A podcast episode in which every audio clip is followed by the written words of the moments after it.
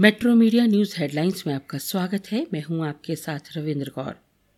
राष्ट्रीय राजधानी में सांप्रदायिक हिंसा प्रभावित जहांगीरपुरी इलाके में इसी तरह का अभियान चलाए जाने के बाद करीब 20 दिन बाद सोमवार को शहर के शाहीन बाग इलाके में एक बार फिर हाई वोल्टेज विध्वंस का ड्रामा देखने को मिला। चार मई को आधिकारिक तौर पर पता चला कि दक्षिण दिल्ली नगर निगम ने दक्षिण दिल्ली क्षेत्र में अवैध अतिक्रमण के खिलाफ एक बड़े अभियान की योजना बनाई है और शाहीन बाग में अवैध संरचनाओं को 9 मई को ध्वस्त कर दिया जाएगा। दिन की शुरुआत शाहीन बाग में कई मीडिया कर्मियों, पुलिस, निगम के अधिकारियों की मौजूदगी के साथ हुई, जहाँ विध्वंस किया जाना था। एक जेसीबी बुलडोजर और करीब दो से तीन ट्रक भी मौके पर पहुँचे ताकि विध्वंस के बाद जमा होने वाले मलबे को उठाया जा सके। लेकिन जैसे ही अभियान शुरू होने वाला था, राजनीतिक दलों के एक्टिविस्ट सहित स्थानीय नेताओं ने नगर निगम के प्रस्तावित विध्वंस का विरोध करना शुरू कर दिया।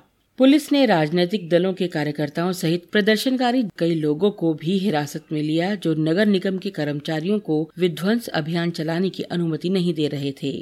इसी दौरान आम आदमी पार्टी के विधायक अमानतुल्ला खान मौके पर पहुँचे और अधिकारियों से बात करते नज़र आए। शाहीनबाग में विरोध के चलते जेसीबी बुलडोजर को बैरंग ही लौटना पड़ा। कांग्रेस अध्यक्ष सोनिया गांधी ने पार्टी के नेताओं को संगठन को मज़बूत करने और त्वरित पुनरुत्थान के लिए एकजुटता, दृढ़ संकल्प और प्रतिबद्धता का मंत्र दिया है। कांग्रेस अध्यक्ष सोनिया गांधी ने कार्यसमिति की बैठक में उद्घाटन भाषण देते हुए सोमवार को कहा, मैं ये सुनिश्चित करने के लिए आपके पूर्ण सहयोग का अनुरोध करती हूँ कि हमारी पार्टी में त्वरित पुनरुत्थान के लिए एकता, एकजुटता, दृढ़ संकल्प और प्रतिबद्धता का एकमात्र संदेश उदयपुर से ज़ोर से और स्पष्ट रूप से सामने आए। कांग्रेस अध्यक्ष ने कहा कि हमारे पार्टी मंचों में निश्चित रूप से आत्म आलोचन की आवश्यकता है, लेकिन ऐसा इस तरह से नहीं किया जाना चाहिए जिससे आत्मविश्वास और मनोबल का हनन हो और निराशा और पार्टी के बिखराव का माहौल बना रहे। इसके विपरीत हम अपने स्तर और सामूहिक रूप से हमारे सामने आने वाली चुनौतियों को दूर करने का प्रयास करें।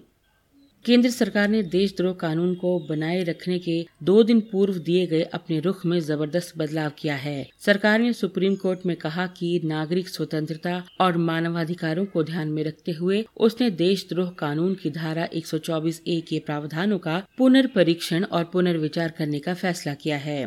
इससे पूर्व सरकार ने शनिवार को दायर शपथ पत्र में कहा था कि देशद्रोह कानून को बनाए रखना चाहिए और इसकी पुनः संवैधानिक जाँच करने की ज़रूरत नहीं है। शपथ पत्र में कहा गया कि धारा 124 ए पर सामान्य जनों के बीच विभिन्न प्रकार के विचार हैं, मगर ये लोग इस बात पर सहमत हैं कि देश की संप्रभुता और अखंडता को प्रभावित करने वाले विघटनकारी गंभीर आरोपों, जिससे कानून से स्थापित सरकार अस्थिर हो सकती है, से निपटने के लिए कानूनों, प्रावधानों की ज़रूरत है।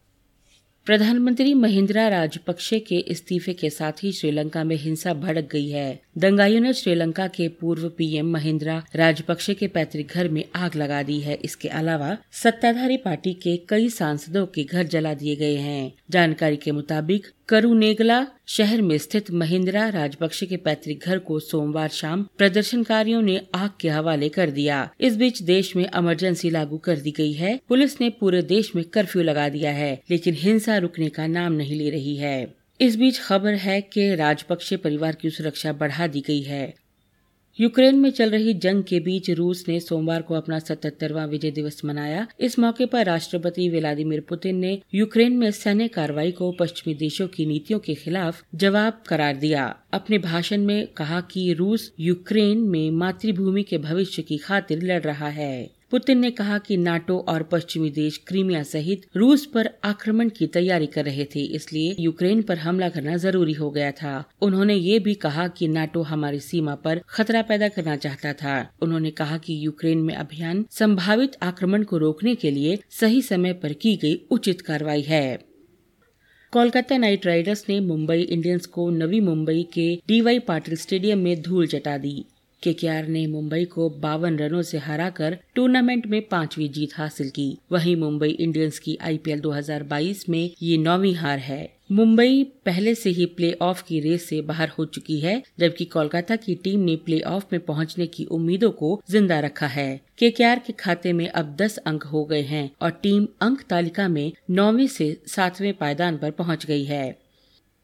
मुंबई शेयर बाज़ार में सोमवार को गिरावट रही। सप्ताह के पहले ही कारोबारी दिन दिग्गज कंपनी रिलायंस इंडस्ट्रीज़ के शेयरों के नीचे आने के साथ ही दुनिया भर के बाजारों में जारी बिकवाली से भी घरेलू बाज़ार पर दबाव पड़ा, जिससे बाज़ार नीचे आया। दिन भर के कारोबार के बाद 30 शेयरों पर आधारित बीएसई सेंसेक्स कारोबार के अंत में तीन अंक, करीब शून्य दशमलव छह सात फ़ीसद नीचे आकर चौवन हज़ार चार सौ सत्तर दशमलव छह सात अंक पर बंद हुआ। इसी प्रकार हज़ार पचास शेयरों वाला नेशनल स्टॉक एक्सचेंज का निफ्टी भी एक सौ नौ दशमलव चार शून्य अंक, तकरीबन शून्य दशमलव छह सात फ़ीसद नीचे आकर सोलह हज़ार तीन सौ एक दशमलव आठ पाँच अंक पर खिसक गया। इन खबरों को विस्तार से पढ़ने के लिए आप लॉगिन कर सकते हैं W W W dot metro media live dot com धन्यवाद।